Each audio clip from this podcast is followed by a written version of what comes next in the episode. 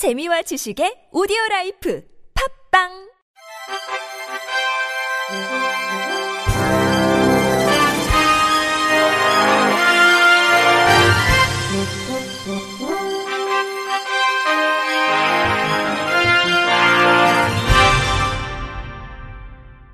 청취자 여러분 안녕하십니까? 9월 둘째 주 주간 KBIC 뉴스입니다.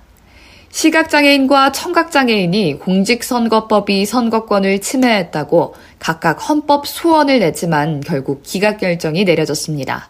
헌법재판소는 지난달 28일 재판관 6대 3의 의견으로 공직선거법상 점자형 선거 공보 면수 제한, 선거방송에서 수어 자막의 임의적 방영 등이 헌법에 위반되지 않는다는 결정을 선고했습니다. 헌재는 현재 점자 출판 시설로 기능하고 있는 점자 도서관 수가 전국 약 40여 개에 불과하고 점자형 선거 공보의 경우 국가 및 지자체가 작성 비용까지 부담하고 있어 점자형 선거 공보의 면수를 제한하지 않을 경우 점자 출판 시설 및 점역 교정사 등의 부족으로 어려움이 발생할 수 있고 국가가 과다한 비용을 부담하게 될 수 있다고 판단했습니다.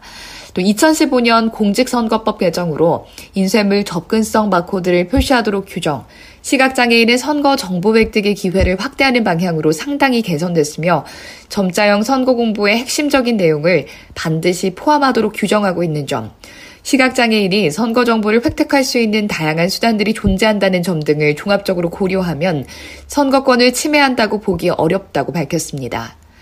아울러 헌재는 방송법, 장애인복지법, 장애인차별금지법 및 그 하위 규범을 통해 청각장애인에 대한 선거정보의 제공 의무화, 특히 자막방송의 경우 규범적으로 상당 부분 구현돼 있으며 한국 수어 자막방송은 청각장애인의 선거 정보의 획득의 기회를 확대하는 방향으로 지속적으로 단계적으로 개선되고 있다고 봤습니다.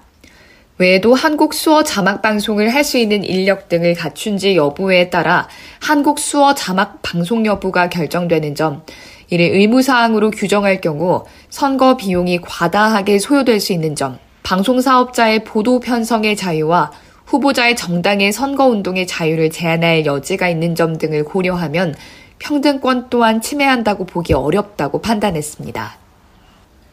보건복지부가 오는 10월 말 적용 예정인 장애 등급제 폐지 2단계 이동 지원 서비스 종합조사표를 공개했습니다.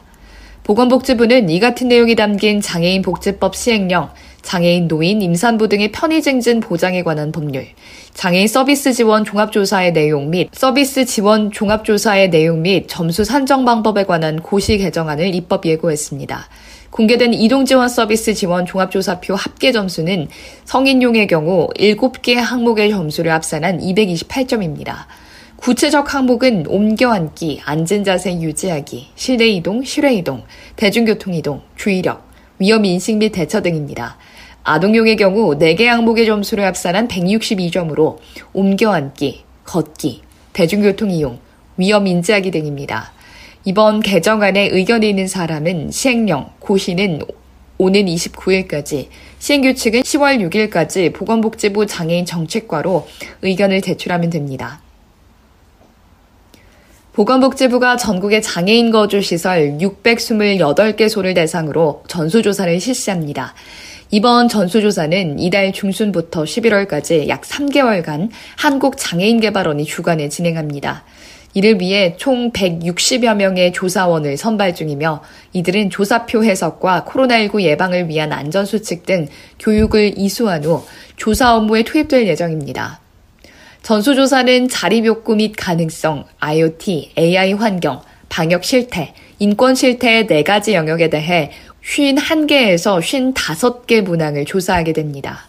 사회적 거리두기 2단계를 준수해 시설 조사와 종사자 조사는 비대면 우편, 온라인 조사를 실시하고 사회적 거리두기 1단계 완화 시 조사원이 직접 시설을 찾아 조사를 실시할 계획입니다. 한국장애인 고용공단이 중증장애인 고용 확대 아이디어 및 코로나19 극복 우수 사례 공모전을 개최합니다. 올해로 두 해째를 맞는 공모전은 중증장애인의 일자리 확대와 관련된 아이디어를 실제 정책에 반영하기 위해 기획됐으며 중증장애인 고용과 관련된 주제의 사업 아이템과 실행 계획을 작성해 제출하면 됩니다. 특히 올해는 코로나19 상황에서 중증장애인이 일자리를 확대하거나 지켜낸 사례가 공모전의 주제로 새롭게 추가됐습니다.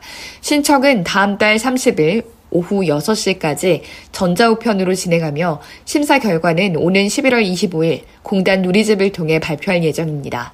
최종 심사 결과에 따라 고용노동부 장관상인 대상 한 팀에게는 상금 300만 원이, 고용공단 이사장상인 우수상 두 팀에게는 상금 100만 원이, 장려상 세 팀에게는 상금 50만 원이 수여됩니다.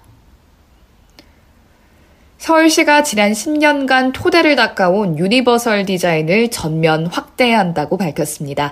핵심적으로 내년부터 신축 개보수하는 모든 공공 건물과 시설물의 유니버설 디자인 적용을 의무화하고 조례 개정을 통해 전국 최초로 선제적인 실행에 나섭니다. 또 우수 건축물, 제품에 대한 유니버설 디자인 인증제를 2022년 공공 분야부터 도입하고 민간까지 확대합니다.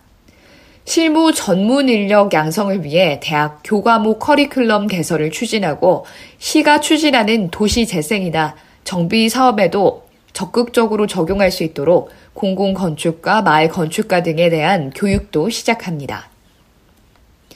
장애인 먼저 실천 운동본부가 올 하반기 장애인의 권익 증진을 위한 웹툰을 배포했습니다.